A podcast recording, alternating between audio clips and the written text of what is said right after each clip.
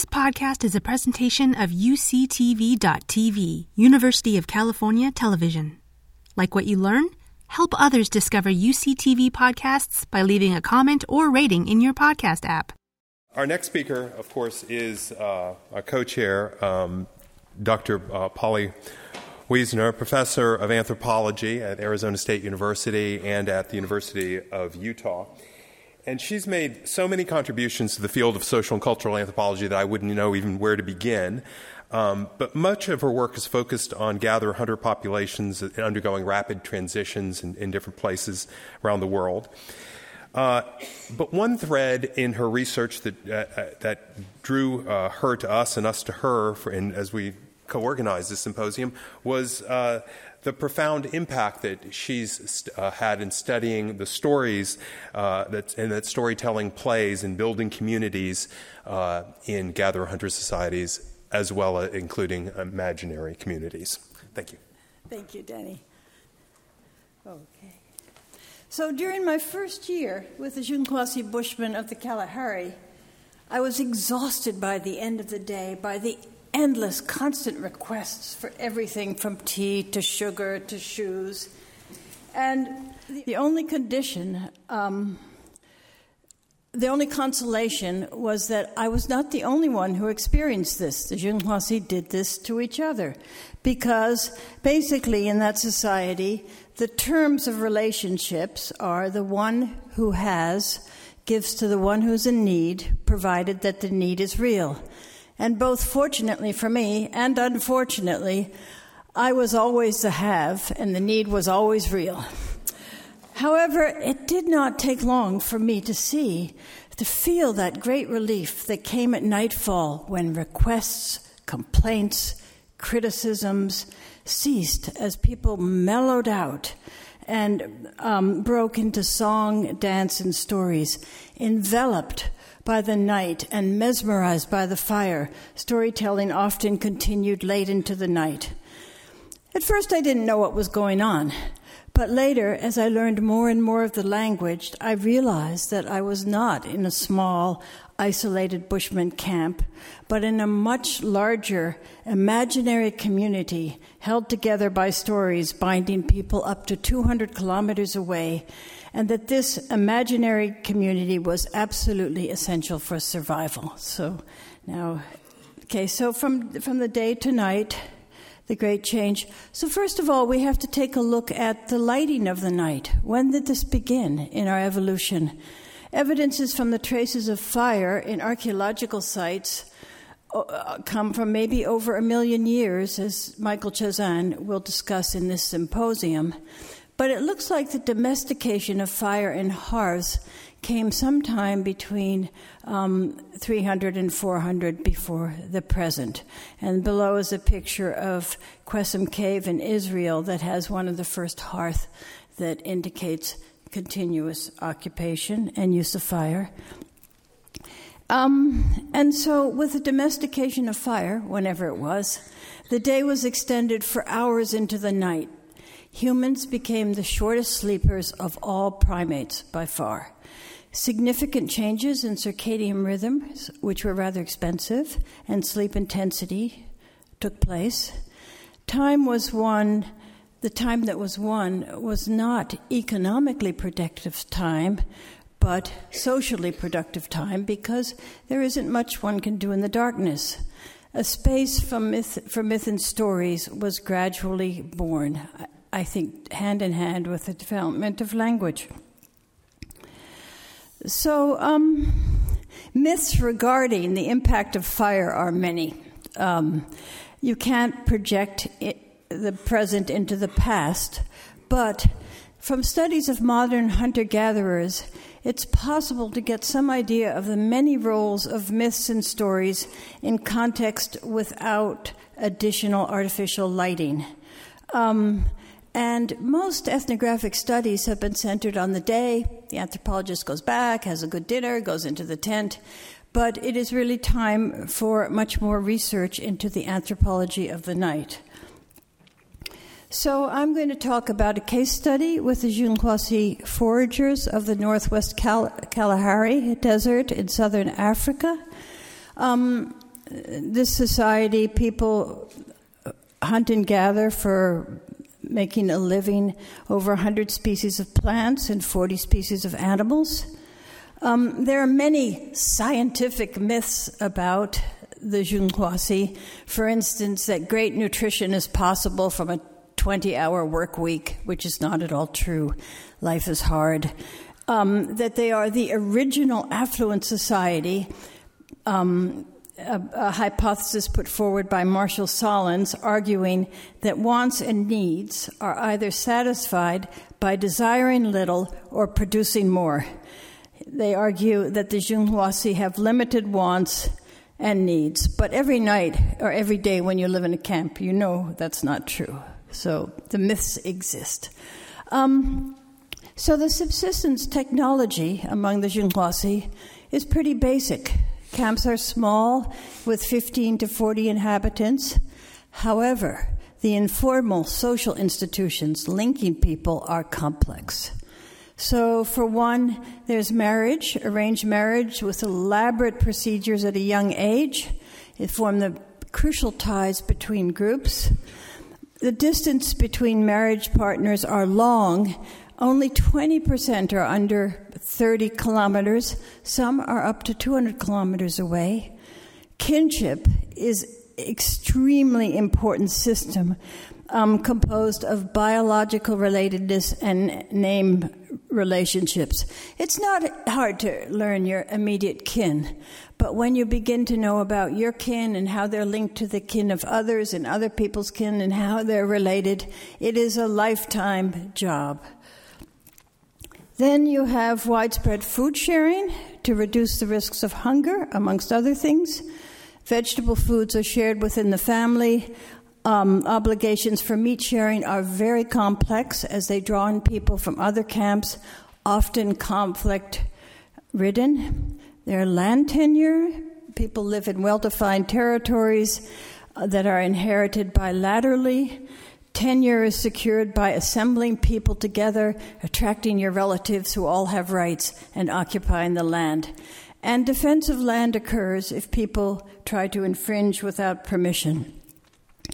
Then you have hxaro Exchange, which has been the subject of um, much of my research, which is the exchange of gifts underlying mutual partnerships of support and which give access to alternate residences.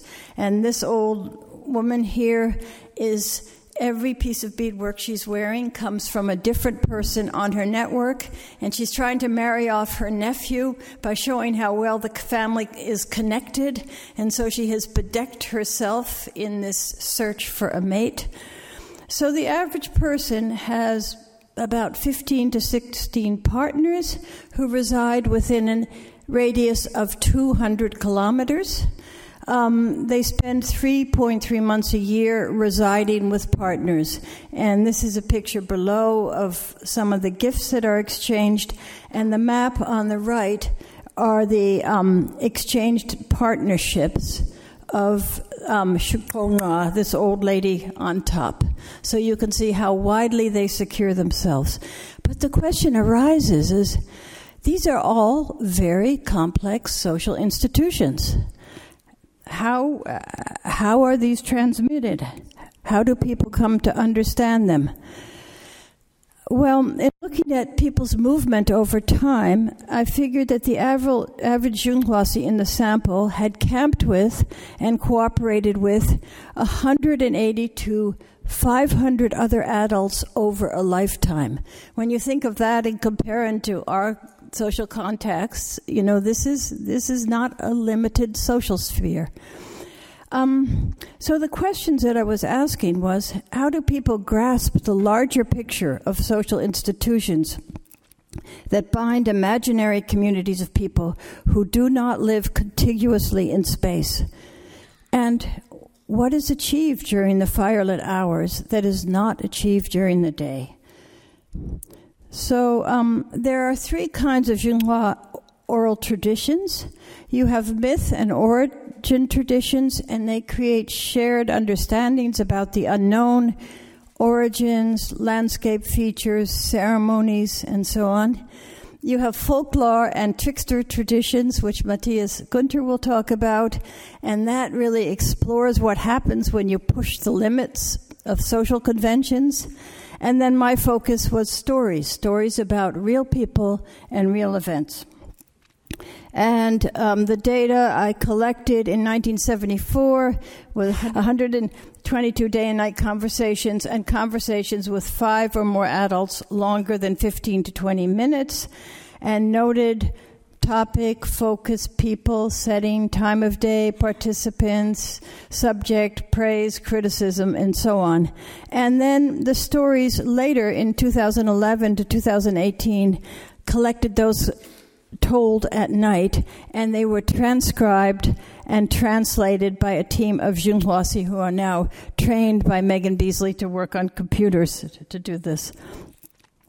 So, um, Isak Dinesen wrote, Slowly, the center of gravity of my being will shift over from the world of the day, from the domain of organizing and regulating universal powers, into the world of the imagination with the coming of dusk and the lighting of the first star and the first candle.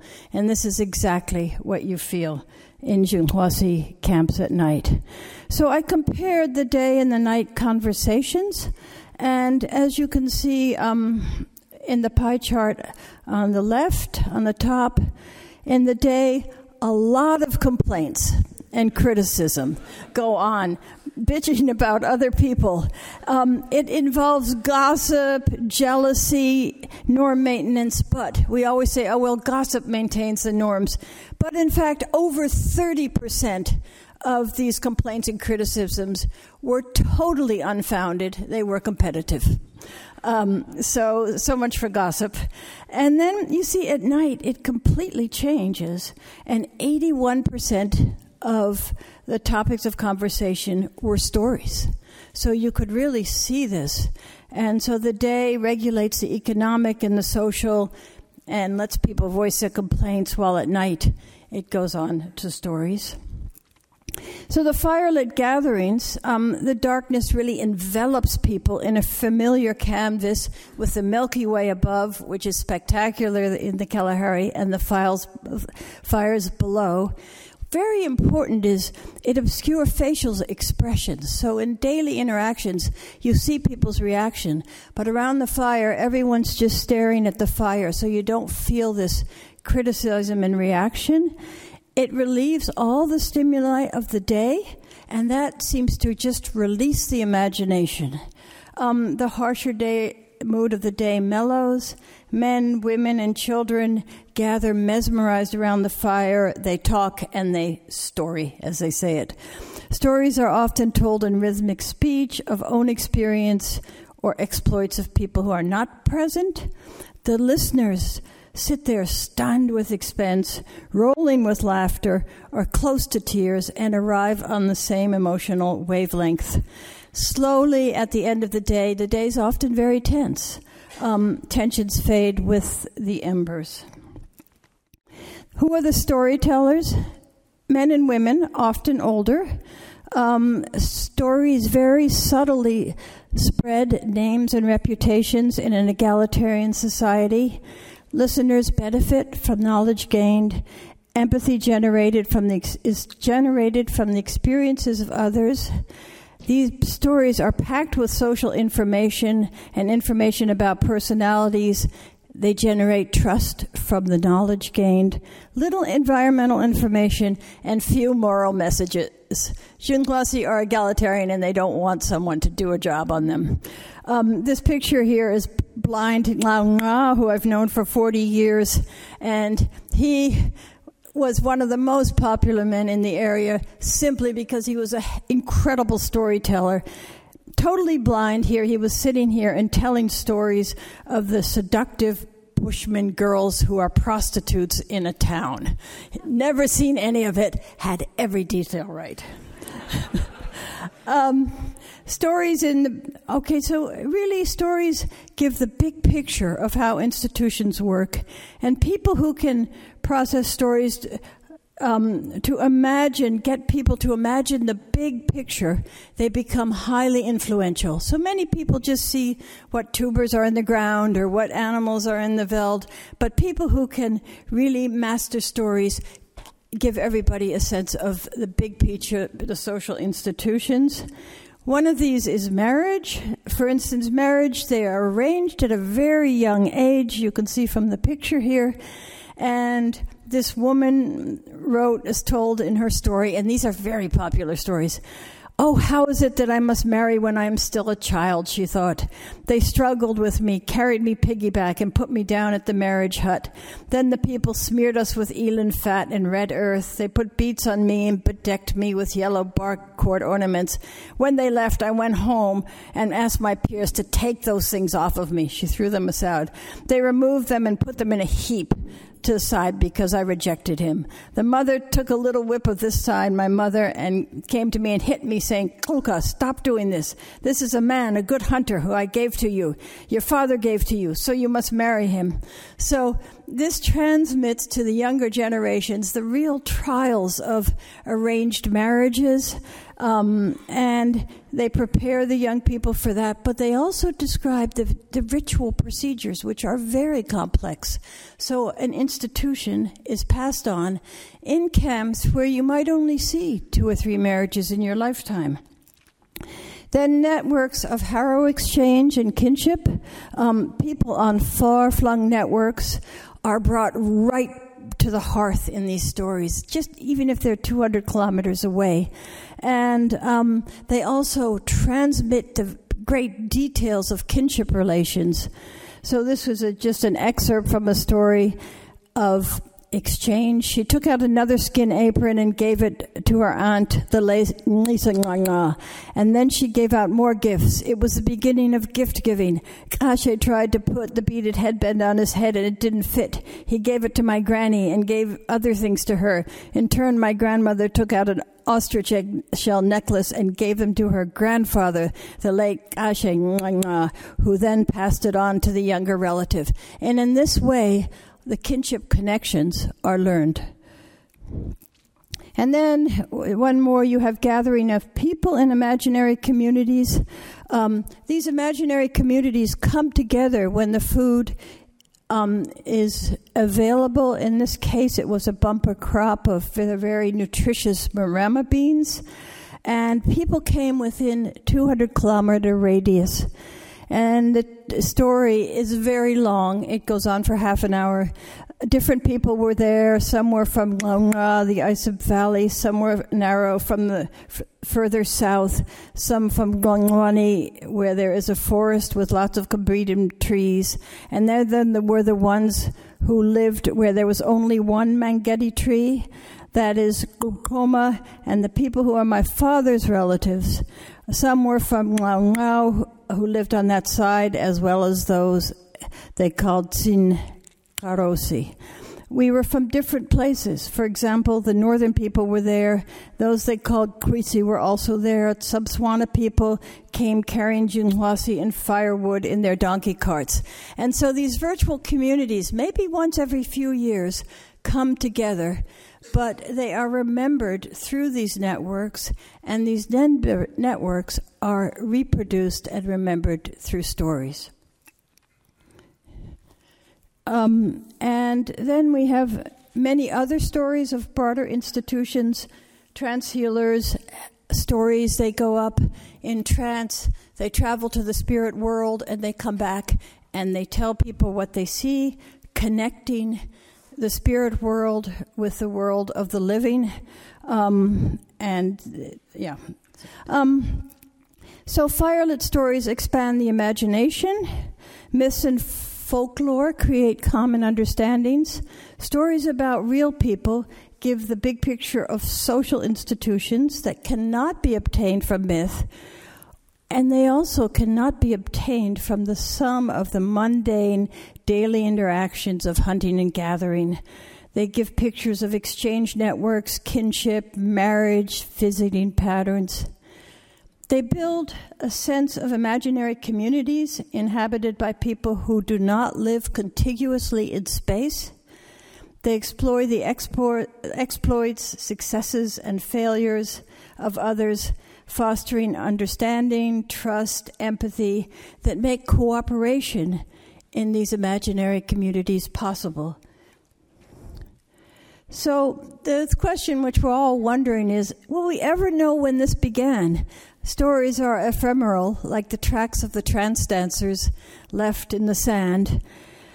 I think that possibly we may be able to pick this up archaeologically when you begin to see an increased flow of good over longer goods over longer distances, indicating the long distance ties of larger settlements when people form larger communities, and things like regional styles in artifacts. So I have many, many thanks to so many Junghuasi. There are so many of them, but a few particular ones, Sao Kroma, Tsebikrao, and Rukakroma, who taught me how to ask questions and to understand the answers. Thank you. You've been listening to a podcast by University of California Television. For more information about this program or UCTV, visit us online at uctv.tv